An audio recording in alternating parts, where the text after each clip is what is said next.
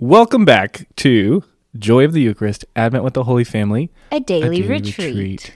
Reminder, this is uh, a nice step-by-step Advent retreat with the Holy Family, coming at you from Saint John the Baptist in Edmond, Oklahoma, trying to draw us all deeper into the mystery of this Advent season and help us to appreciate Jesus' birth with joy, joyful anticipation, and with great celebration when it comes. So our topic today is weird. What is it? Most of them have been. We've had a little weird patch, huh? Boring day. We have. Uh, uh, what was the other one that was really weird? Boring scorn day. Scorn of the people. Oh, yeah. Scorn of the people, boring day of pregnancy. And now, the big one. Oh, man. So exciting. It's going to rock your world. The census. In those days, a decree went out from Caesar Augustus that the whole world should be enrolled. This was the first enrollment when Quirinius was governor of Syria. So all went to be enrolled, each to his own town. So the census, there are some critics of Christianity or atheists who try and find poke holes in Christianity who take issue with the with this line of Luke and say, well, if it came from Caesar, we know the the different decrees that Caesar put out, and it doesn't seem to match up exactly. And Quirinius being governor of Syria, Quirinius didn't become governor of Syria until after Jesus was born. How can this be? We're not going to deal with in depth with those, other than when you look at the Greek, um, that when can mean either when or before. Quirinius was governor of Syria, and oftentimes in the ancient world, the decrees would go out from Caesar, but take several years to actually accomplish throughout the entire Roman Empire, because it was okay, pretty see, big. I feel like you've already shot that down. Yeah, so, so it's good. Pretty big. So, yeah. um, there are plenty of scholarly, well-researched articles that, that have it all make sense, that yes, this census was called by Caesar Augustus, and I'm gonna believe it. It meant that all the prophecies, all the fulfillment uh, prophecy of the Old Testament that the Christ was to be born in Bethlehem was accomplished, right? So I think that's pretty incredible that God is so powerful, so omnipotent, that he can use this dude, Caesar, in Rome, kind of a bad guy, you know, dictator, uh, trying to take over the whole world, mm-hmm. but he can use even the Roman Empire um, to prepare the way for the coming of the Messiah and to fulfill prophecy. So what's the deal with the census in the first place? So in the ancient world, Caesar rulers would call for a census for two reasons. One, so that they can tax everybody.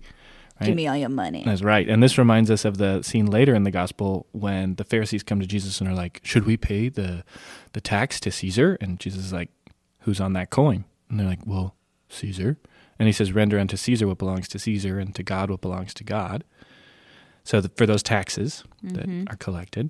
And then so they can raise an army. If they need to press people into service in an army, they need to know what people they have, how many people live in a region, Um, and whether or not they can force them, make them, to join the army. And so Caesar's intentions were, I don't know, not great at best, but God used even his, um, you know, kingly intentions to bring about great good, because Caesar had conquered most of the literate world at the time.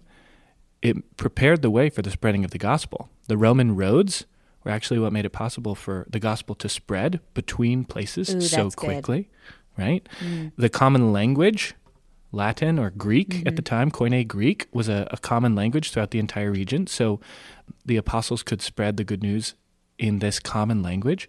And there was a genuine peace, we call it the Pax Romana, um, when Jesus was born, so that the conditions were uh, stable and enough that Uh, he could be born in this time and in this place, and his um, life and death would play out as it did. So so even when people are doing evil things and accomplish their evil things, God is still there, yeah, working it all for our good. Mm-hmm. And there's that really corny phrase that, that is true, but that I don't like, is that God is the only one who can write straight with crooked lines.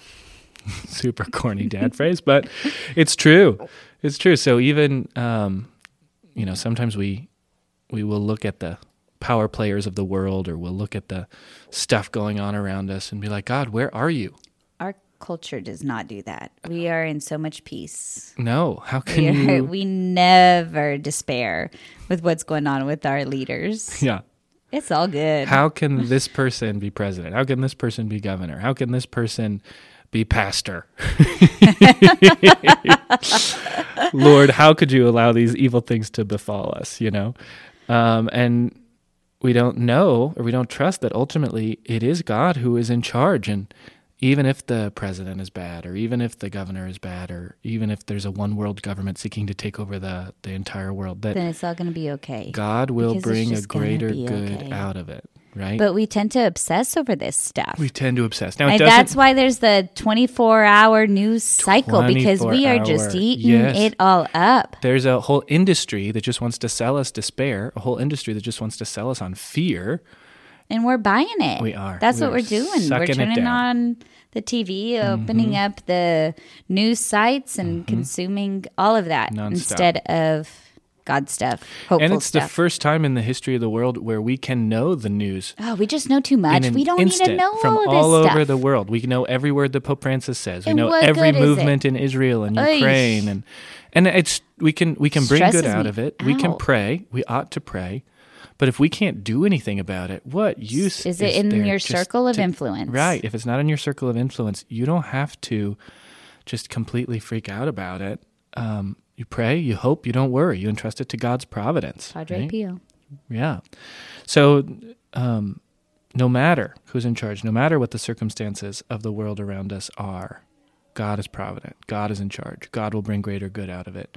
God used even Caesar and this census to bring about one of the most miraculous, beautiful, the most miraculous and beautiful birth ever, ever to happen. And then to spread the gospel. I yeah. love that, what you said mm-hmm. about the roads. Yep.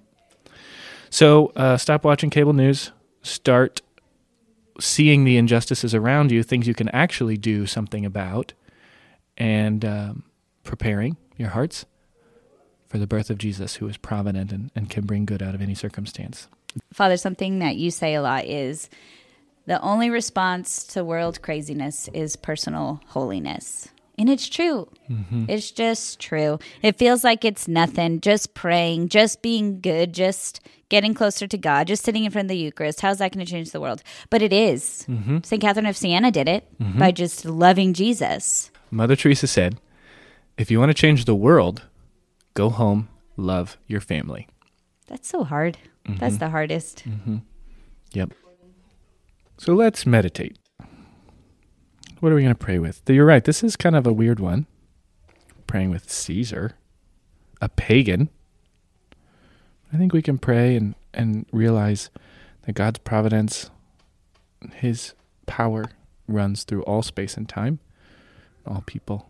And he's Lord and King even of those who don't recognize him. So let's take a deep breath, and let's just imagine Caesar in his palace, all opulent.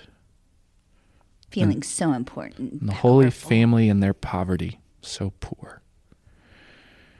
And Caesar puts out this edict as a powerful exercise of his own will. Kind of being a jerk. Being and happy being about being a it. happy jerk. Yeah, so happy, happy about, about being, a, being jerk. a jerk. But unbeknownst to him, in this poor outpost of Nazareth, in this little town of Bethlehem, God is using even his own will and bending it to be part of his divine plan, the tapestry of salvation.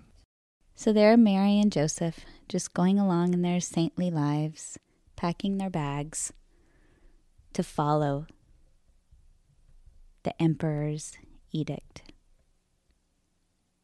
And then kind of zoom out of the whole scene and think of God and his mighty hand guiding everything, all of that evil, and his plan for good is overcoming all of it. And now think about your own life and what are those big figures in the world that are overcoming your peace. You're letting the stress and the worry and the anxiety of their evil decisions affect your life. What do you need to detach from? What could God be calling you, asking you, inviting you to let go of? In the name of the Father, and of the Son, and of the Holy Spirit. Amen. Amen.